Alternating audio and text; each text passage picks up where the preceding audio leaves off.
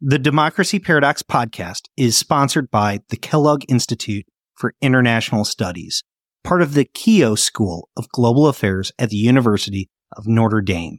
The Kellogg Institute has a 40 year history of excellence in advancing research and education on global democracy and human development.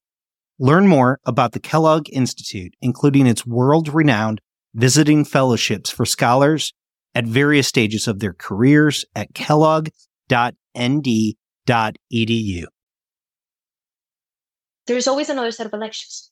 And so let's set up for elections, right? Like, let's figure out how to mobilize people.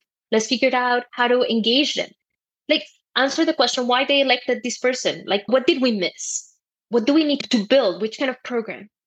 I think using the streets is great, but definitely you need training like a lot of training. Like this is a long term effort. It's not like I'm calling you Facebook for the demonstration and that's it. Welcome to the Democracy Paradox podcast. This is my daddy.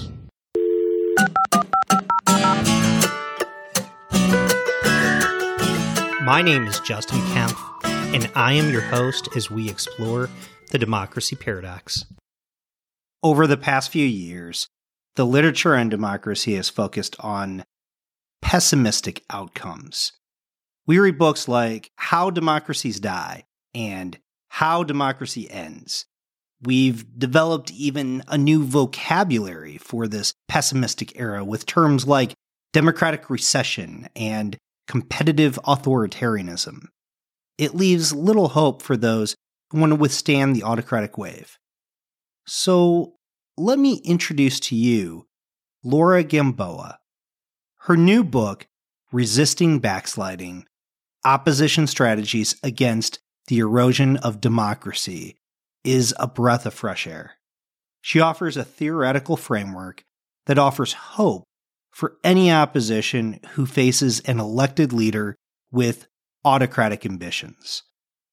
Laura is an assistant professor at the University of Utah and among the most exciting new scholars that I have come across. Our conversation touches on the different approaches that oppositions took in Colombia and in Venezuela. In Colombia, they preserved their democracy, while Venezuela has become one of the most infamous autocracies in the world. But what I really like most about Laura's approach is it considers politics as dynamic where the strategies of the opposition have just as much relevance as those who are in power. It's a very novel approach to politics with what I believe are very profound implications. But before we start, I do want to just take a moment and thank the last few reviewers on Apple Podcasts. I've also noticed a few new ratings on Spotify as well. If you haven't already, just take a moment and give this podcast a five star rating. It makes a very big difference for independent podcasts like this one. Like always, there is a full transcript at democracyparadox.com. Here is my conversation with Laura Gamboa.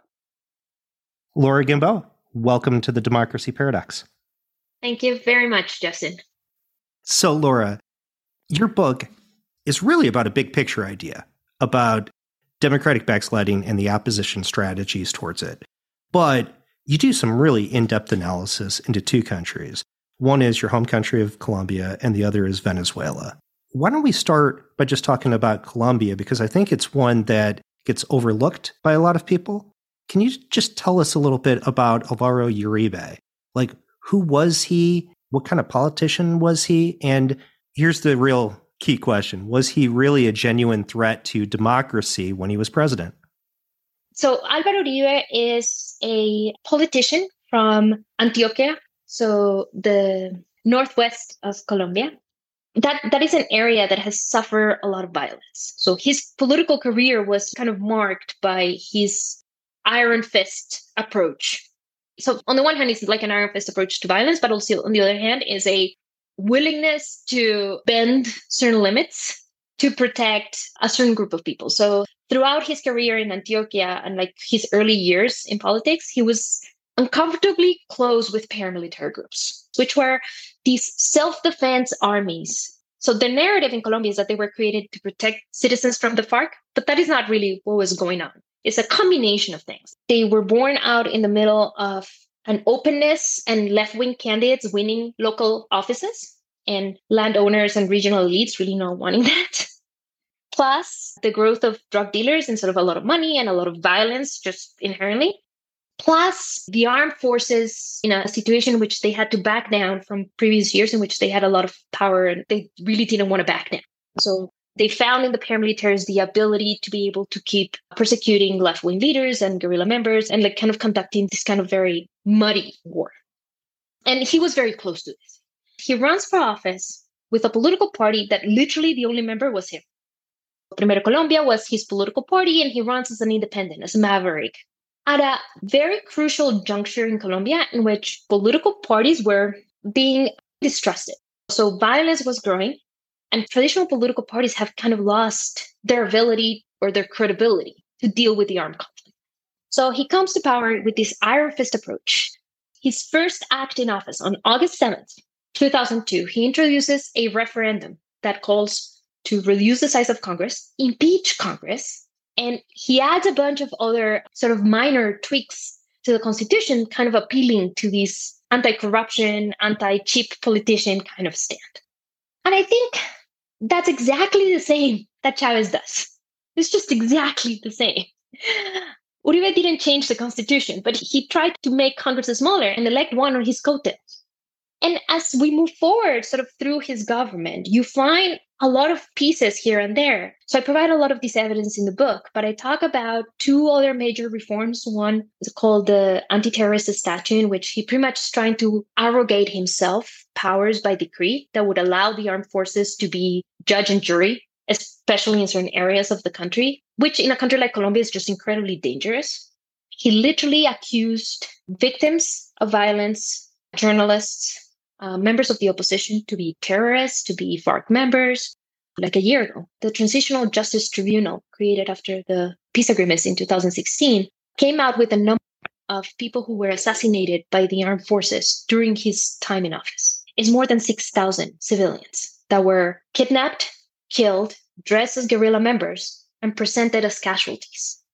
At the time, there were several NGOs, mothers of some of these kids, claiming that this was happening. And Uribe's answer was, You're all members of the FARC. And up until today, he refuses to acknowledge that number. And we're talking about 6,000 innocent civilians. He also used the security police to persecute the opposition. He even tried to buy witnesses so that he could create false testimonies in order to get rid of certain members in the courts. He tried to reform the courts, both the Constitutional and the Supreme Court, several times. And he tried to reelect himself twice. So I don't think that is not that he didn't try. I really think it's that he couldn't. So let's peel this back just a little bit. Now, first off, you mentioned that he tried to get himself reelected twice. And some people won't think that that's a big deal because, like in the United States, presidents typically serve two terms. It's not really a big deal. Now, the third term hasn't happened other than Franklin Delano Roosevelt, but it's still common practice that most presidents even serve two terms. It's a surprise when a president loses reelection. Tell me a little bit about the history of Colombia in terms of term limits. What is the expectation, and why was it a big deal that Uribe looked to be able to serve a second term and definitely when he tried to serve a third term? So, in general, the story of re-election is for most of the 20th century, presidents could re-elect themselves, but not for an immediate term. You had to wait one term. Then the 1999 Constitution ended re-election altogether. And that's pretty typical in Latin America, especially with Mexico having the long-standing tradition of no re-election, and it seems like that's been a common practice throughout Latin America, right? Yes, so no re-election is actually a very common trait of Latin America, and this is probably the outcome of sort of previous dictatorships. And I mean, Colombia was not transitioning out of a dictatorship, but the 1991 constitution has the markings of kind of the time in which it was written. After 1991, presidents were only able to govern for one period of four years, and the entire constitution was structured around it. So, who gets to appoint who in the courts, especially the constitutional court, was designed around it. The Attorney General's office, the several oversight agencies were designed around the idea that the president only served one term. So, sort of, my first take on changing the constitution to re-elect oneself is you don't change the rules of the game so that you can win. That is in and of itself authoritarian. One thing is to change the constitution so that others can re-elect themselves in the future, but reforming the constitution to allow the sitting president to re-elect himself under the argument, and this was the argument given, that he's so awesome that we cannot do this without him. It's pretty much putting the person above the institutions, right? He's saying he's perfect. And so we, we just need to adjust the institutions around him. And I think that's very dangerous because with that same logic, then he can do anything he wants. So what you're saying is, is that Uribe governed illiberally. I mean, that's just without dispute. And he was governing effectively as an illiberal president through the way that he was dealing with the violence and the conflict within Colombia. He approached it as somebody who had little respect for liberal rights, liberal ideas. But then when it comes to actual democracy itself, when he looked to pursue that second term, he wasn't just looking to give himself an opportunity to be president. It wasn't just an opportunity for the voters to vote for him. It was more than that because the Constitution was literally designed in a way to be able to make it so that no one leader would have so much power in terms of appointing so many people to any positions that they wouldn't be able to essentially capture the government. And when Uribe looked to be able to take a second term, that empowered him dramatically. And then when he went to be able to pursue that third term, it would have made it so that he had appointed everybody that was in government. There'd be very few checks left on his power, very few checks left on his governance. So that third term, he actually gets a constitutional amendment passed through the legislature. They're going to send it to a referendum to the people. The Constitutional Court actually intervenes. They actually intervene because they say that the amendment itself is unconstitutional. Can you just kind of briefly explain why that's true? So, constitutional amendments can or cannot go to the Constitutional Court. If somebody makes a lawsuit against the Constitutional Assembly, then it goes into the Constitutional Court. Otherwise, it just goes through. In this case, of course, there were lawsuits against this first amendment. But as I mentioned, there weren't enough procedural arguments to strike it down. Now, the second re-election was actually a referendum bill, which is a different process. A referendum bill has a different transit through Congress, and it is automatically sent to the Constitutional Court. The Constitutional Court made two arguments. The first argument is the referendum bill had procedural irregularities. The way they had paid to get the signatures they needed to push this through Congress was illegal. They had violated the amount of money that they could raise. And they had done it through a scheme so that they wouldn't appear so, but it was illegal. Now, usually the court only reviews a bill or a constitutional amendment from the moment it starts in Congress up until the moment it leaves Congress. It very rarely goes before. The only reason they went and review what had happened before they introduced the bill, like this funding situation, was because members of Congress of the opposition made it part of the debate. And they brought it to the attention and they created statements that were then put in the gazettes. And they were very active in making sure that this was in the radar of the court. So that the court could then say, okay, fine. We're not only going to review that the legislative process was fine, we're going to review that the money that paid to collect the signatures to introduce this bill to Congress was good. Now, there's another argument.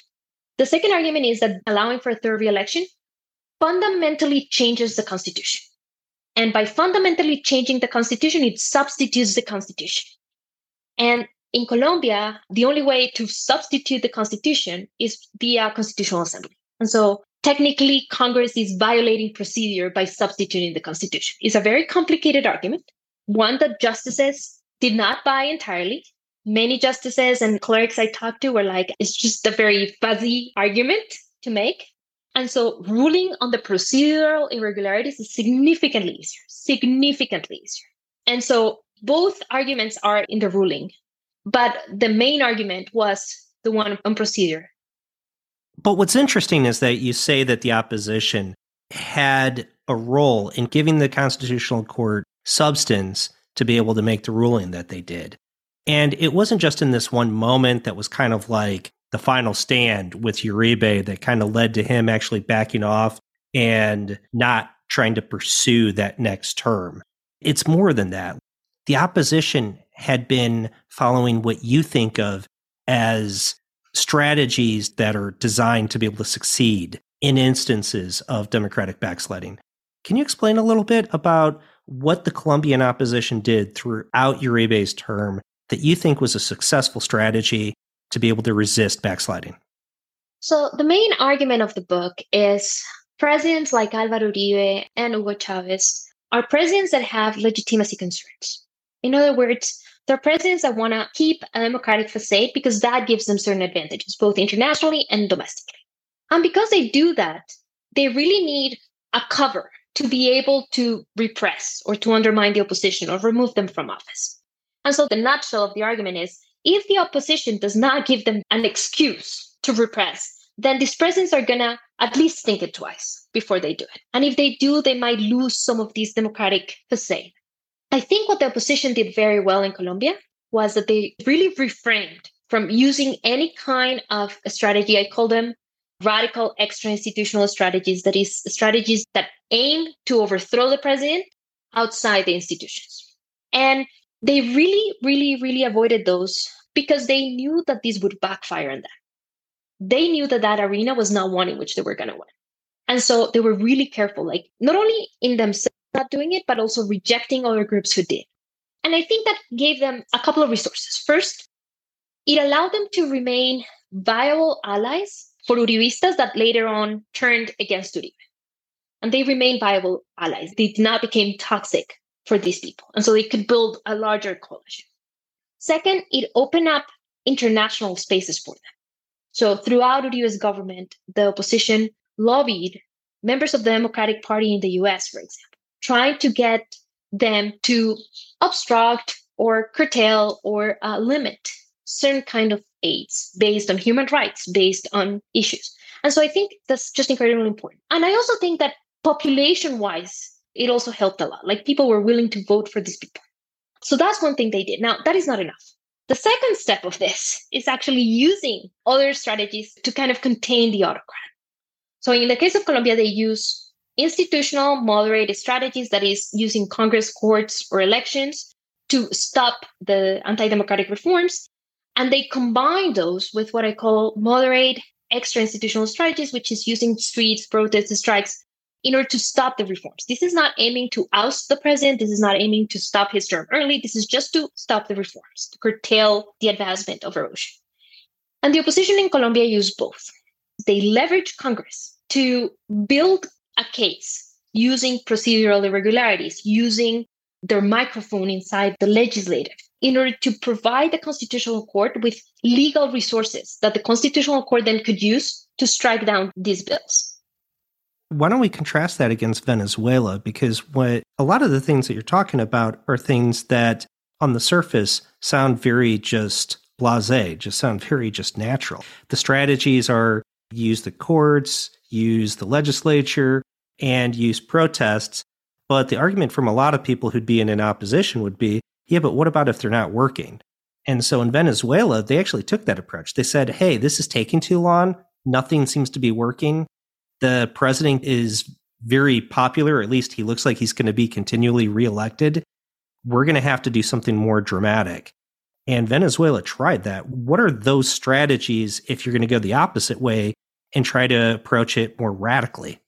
So, first of all, if you look at the oppositions in Venezuela and you look at the opposition in Colombia, actually, the Venezuelan opposition was just very strong.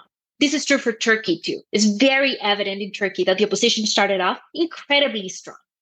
The opposition in Venezuela had influence over the armed forces, they had influence over PDVSA, the oil company. They eventually, I mean, the media outlets started off as kind of friendly-ish with Chavez, but very quickly they turned around they had the ability to mobilize millions of Venezuelans to the streets, right? Like it was a formidable enemy. And Chavez started off polarizing pretty much like Uribe did. And the opposition in Venezuela took the bait. they figured out that what they really wanted was to get rid of Chavez at any cost. So, I mean, this is a longer process, but Chavez starts off by doing a constitutional assembly in which he manipulates sort of the way in which the constitutional assembly goes so that he can have a majority. And he definitely gets a majority in the constitutional assembly. But the new constitution is not necessarily undemocratic. It actually keeps a lot of what the older constitution had. And in terms of checks and balances, I mean, it had some concerning items, but in general, it wasn't that undemocratic. And then Chavez rules by decree on certain matters. And he does it in a way that is clearly aimed to spark anger and fear and all of these negative emotions. And the opposition bites, they take the bait and they, they answer in that same manner. They throw a coup. They organized in April 2002. They launched a coup against Chavez. How they got to a coup uh, is a bit debated. Some people say it's a protest that kind of transformed. Some people say no, it was planned beforehand regardless of what it was, they went to the presidential palace and the military, with the support of the armed forces, they removed the president from office. What people don't know is that afterwards, there was a space in which, for example, they could have negotiated with other Chavistas in Congress and allowed one of them to replace Chavez, and they refused. Instead, they canceled the constitution, they closed Congress, they closed the courts, they lost the support of the military halfway through, and Chavez was back three days afterwards not only with the opposition being the coup plotters now, but also with the ability to purge the armed forces. Then they organized a strike, originally set up to pressure negotiations with the government. But then eventually they figured out that they're very strong in the streets. They control PDVSA, they control the main income source of the country. And if they stop producing oil, the president's going to have to resign if this is unsustainable, right? I actually interview this Chavista supported that told me that he would look the newspapers every morning and see, just expecting the headline, Chavez is out of office. And they didn't realize that Chavez was also quite a political mind and he was able to overcome the strike. And when he was able to overcome the strike, he was then able to use the information he had and that excuse to purge PDVSA. Like 60% of PDVSA employees were fired. And he replaced them with loyalists. And the sad thing about this is, in a normal situation, he wouldn't have been able to do that. Like, this would have been unconceivable and it would have sparked a lot of anger and, and outrage amongst regular Venezuelans, but also like the international community. But these guys had just stopped producing oil. I mean, I don't think we can expect a president that has an entire group striking so that they can oust them to just not do anything. Like it was somehow justified. I don't know. I mean, I use this word very carefully because a lot of Venezuelans are going to be very mad about me saying this, but he was quote unquote justified right? Well, he came across as being the defender of democracy. And so did Erdogan, which is another case in the book that you discuss not as at length as Venezuela, but Erdogan does that too, where they both have a coup that happens during their tenure that they survive. And so they're able to claim, hey, I'm the democratically elected leader. You're the ones who are trying to oust somebody who was democratically elected you're the ones who are attacking democracy. I'm the one who's defending it. And even under the general strike, it sounds odd because it's a strike, but they weren't striking in order to fight for better wages or better labor conditions. They were fighting for political reasons.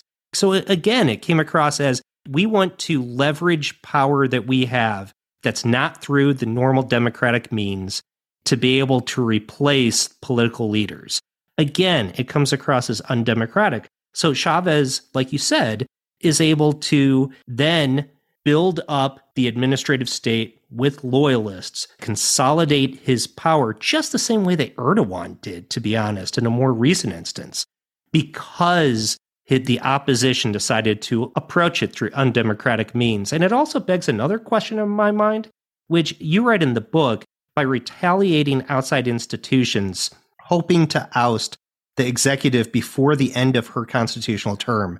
Oppositions jeopardize their legitimacy domestically and abroad. I mean, it's difficult to imagine that anybody within the country or outside the country is going to take them seriously if they claim that this leader is undemocratic going forward. Yeah, and it's so pervasive, right? Like, so one of the main plies of the opposition up until like three or four years ago was please believe us that these guys are undemocratic please believe us. And, you know, like after those first years of Chavez's government, like that just hurt them so much. Not participating in the legislative elections, which is the third strategy they use. They try to boycott the, the legislative elections of 2005. And the goal is, well, if we don't participate, we show the world that Chavez is illegitimate. And they just fail to understand that they're not there, that that is not what is happening, that this guy was democratically elected and he has a right to govern because he was democratically elected, right? And so they boycott Congress. And what happens is that Chavez gets 100% Chavista National Assembly. And that's game over. And so I get a, a lot of pushback because some people say, well, like it was game over from day one. But I think one of the things that I show very carefully in the book is that it was not. The opposition had a hold of the media, literally a hold of the media outlets up until 2007. The opposition controlled PDVSA up until 2003. The opposition controlled the armed forces, I mean, or had influence over the armed forces up until 2002. Like it was a very strong opposition. A line from your book that I think really brings out the real conundrum for the opposition is even if the country had a quick return to democracy, and this is referring to Venezuela and the coup, the consequences of the radical extra institutional strategy would have forced the opposition to choose between allowing Chavez to compete and win elections again or ban him from running for office, hindering Venezuela's transition to democracy. And I think that this reminds us of the fact that if you take undemocratic means to try to get rid of an undemocratic leader, you're in a difficult position because the road to autocracy is going to be a lot easier from there than the road back towards democracy once again. I mean, it's going to be a lot easier to replace the dictator you just undid with somebody who's a new dictator than it is going to be to replace them with something democratic. And I think you make a great case that by using democratic means, it's going to be easier to be able to preserve and reinvigorate the democracy that you still have.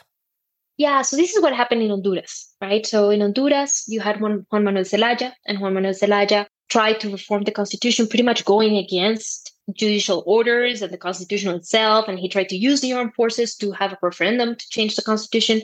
And he was deposed like by force, literally taken out his house and just driven to Costa Rica, pretty much.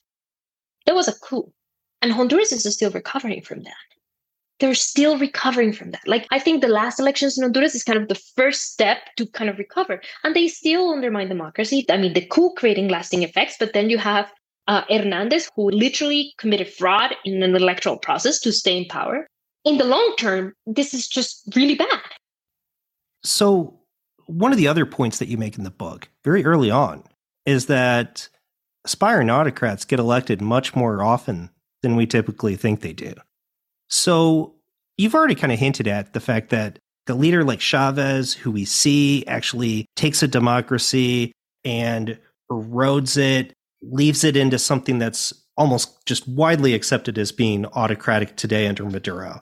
Somebody like that we all know that that leader was an aspiring autocrat in hindsight. However, you make the point that there's a lot more aspiring autocrats who do get elected that actually don't succeed. How often do aspiring autocrats actually get elected? That's a very interesting question. I calculate between 1978 and 2018, I calculate 25 in Latin America. That sounds like a lot. It is a lot, especially taking into account that some countries did not go into the data until they democratized. So some of these countries have been democratic for 20 years. So it's not even since 1978. So I think in Latin America is kind of an odd example because I think coming as an aspired autocrat in 1978 is significantly different than coming as an aspired autocrat in 2020. I also think that coming as an aspired autocrat like Chavez in 2000 or Uribe 2002, vis-a-vis coming today is also significantly different because I think there has been some learning the international community and domestic audiences have done some kind of learning. We see this with the European Union. They have updated their standards and procedures, and they are at least trying to make sure that they have the tools they need to fight this new form of democratic breakdown, backsliding. I think that's a very good question. I don't think they succeed that often, actually. But I think it also depends a lot on the country in which they're coming up. You see Ecuador, in which you have a ton of aspiring autocrats, and I think most of them, except Correa, of course, never really had a good shot of pushing their legislation through because Ecuador is such, or was, I mean, less so nowadays, but was such an unstable country that they barely had two days before Congress was impeaching them. You know, so I think in some countries it's just The, the executive does not have the power. We see this in Peru too. If you ask me about other countries, I would argue in Bolivia nowadays you have a little bit more control. Central America is is ripe with them. Like uh, Bukele has, like he has moved like a lightning bolt, right? Like Bukele is very much succeeding. I think a lot of these also has to do with the international community. So I actually spelled this out in the book very clearly. I say there are certain conditions for my argument to work. One of these is the assumption that there are both domestic and international audiences with a normative preference for democracy. And I think between 2017 and 2021, that was very much not true, at least in Latin America. And so I think a lot of the autocrats that we see in Central America, Bukele, Hernandez, were able to succeed because they made deals with the US government on immigration issues. And so the government, the US was like, okay, we're just going to back down. We're not going to pressure. We're not going to come out and say anything. We're just going to let you be as long as you keep your immigrants inside your country. I think that has changed, but of course the damage is done. So out of 25, I say I say that only 5 succeed. That's both positive and negative. I mean, on the one hand, I'm disheartened by the fact that so many aspiring autocrats have gotten elected. On the other hand, it sounds like really good odds that the opposition can overcome an aspiring autocrat or at least contain them enough to be able to preserve democracy. But it kind of raises the question why it is that those five aspiring autocrats out of 25 still succeeded. In Venezuela, I'm really puzzled by the fact that they had so many more resources. You point out that Chavez's popularity was closer to Trump's whereas Uribe's was at like 69%. You point out that they had control over lots of different institutions. Is it possible that the opposition in Venezuela had too many resources? And maybe that's the reason why they kind of pushed the envelope a little bit too far? So I think that's part of it. So, sort of a lot of the conversations I had in Colombia is like, well, for us, keeping Congress was so essential because we didn't have it before. I think in Venezuela in particular, the party system in Venezuela was actually quite solid. Party labels, to a certain extent, were very strong, and politicians, individual politicians, were attached, very strongly attached to these political parties. And so when the party system collapsed and the parties lost all, all their credibility, the politicians did too. And so you have a coalition with a lot of people that are not politicians, that don't know how to work the institutions, that don't know how to play the game, to put it that way, that are very strong, alongside a lot of politicians, I talked to many of them who are like, yeah, we told them, we begged them, we told them not to do it this way, but completely discredited and backbenched. And so you have the wrong crowd running the show, to put it that way. Whereas in Colombia, the political parties, the labels also got severely hurt. As a matter of fact, since Uribe won office, we haven't had a single president from any of the traditional parties we had then. But the individual politicians were detached from the parties.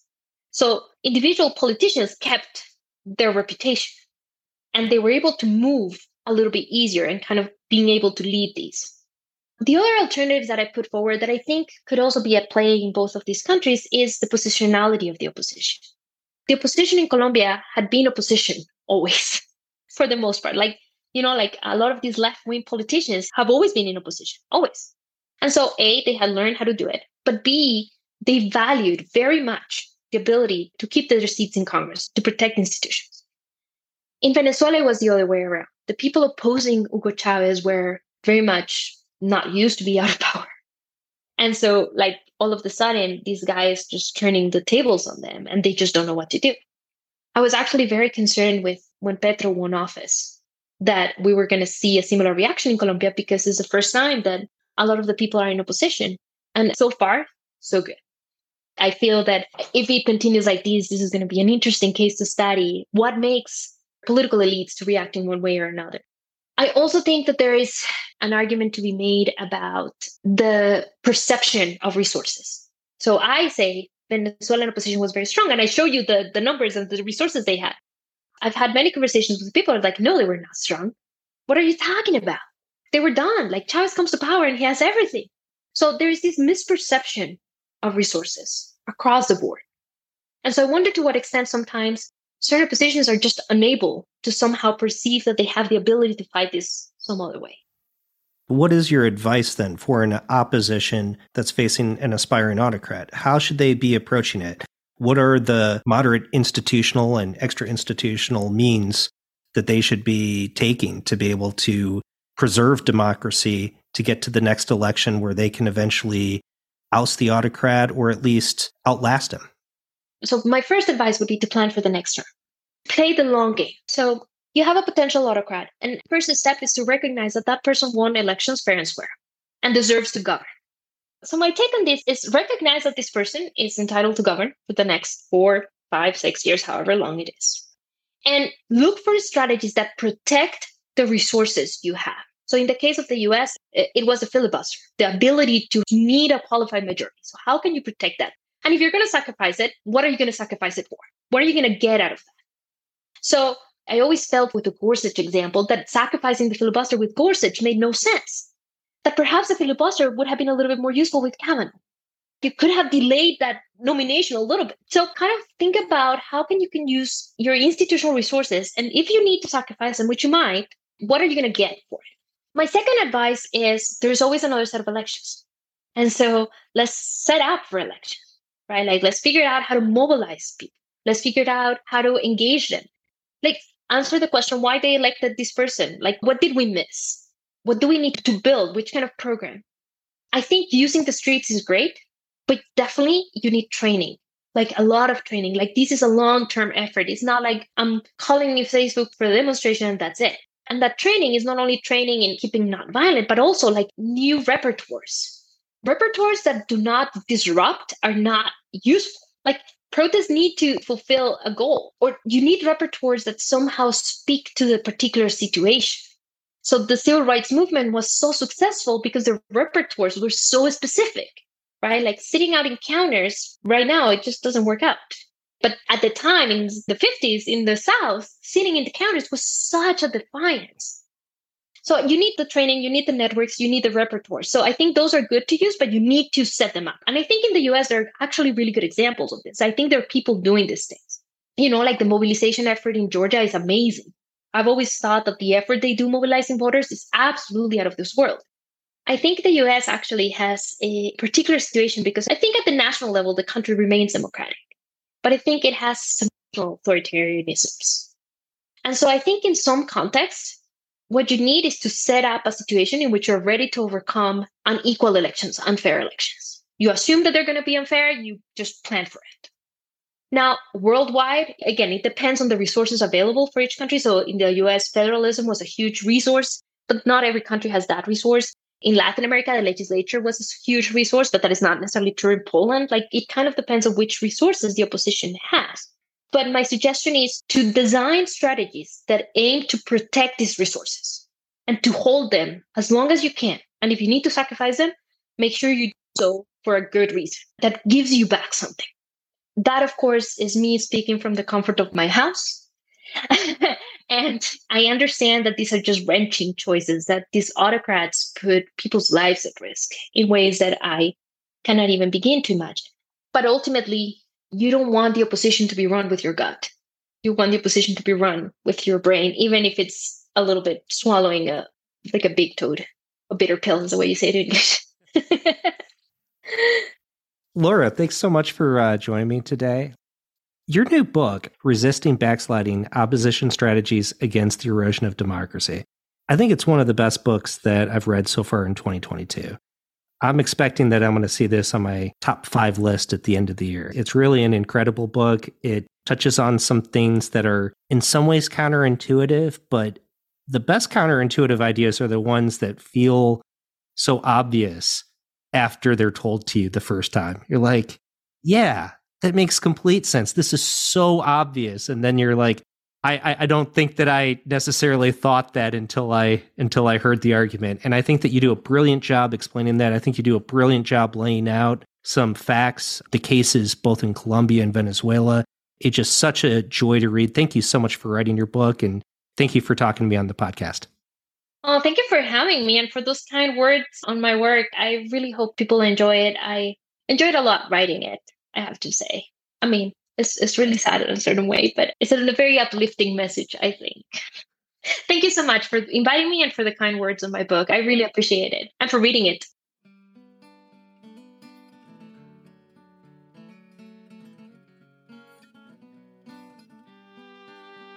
If you are listening to the show, please leave a review. It really does help shows like mine stand out. Also, please share the show with colleagues and friends because word of mouth goes a very long way. Facebook and Twitter are great, but really just talk about it. There's a full transcript at www.democracyparadox.com. Thank you for listening.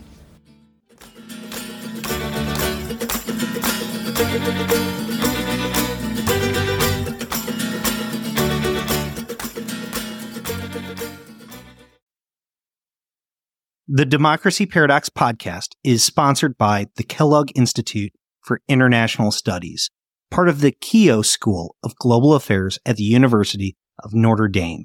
The Kellogg Institute has a 40 year history of excellence in advancing research and education on global democracy and human development. Learn more about the Kellogg Institute, including its world renowned visiting fellowships for scholars at various stages of their careers at kellogg.nd.edu.